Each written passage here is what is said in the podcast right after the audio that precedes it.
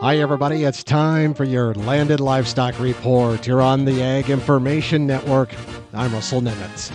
Well, the Department of Agriculture is now projecting that farmers and ranchers will experience their second consecutive year of a sizable drop in net income.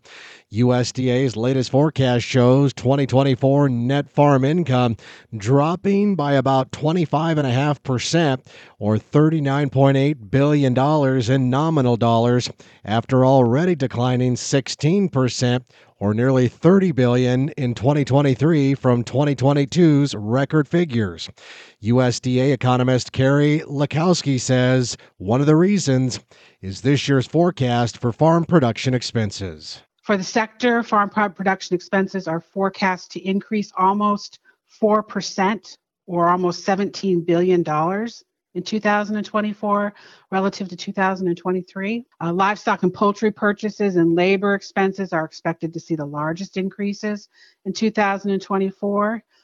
But also spending on feed, fertilizer, and pesticides is expected to increase in 2024 after declining in 2023. Now, the USDA says that income declines are also driven by dropping commodity returns and lower government payments. For the Ag Information Network, I'm Russell Nemitz.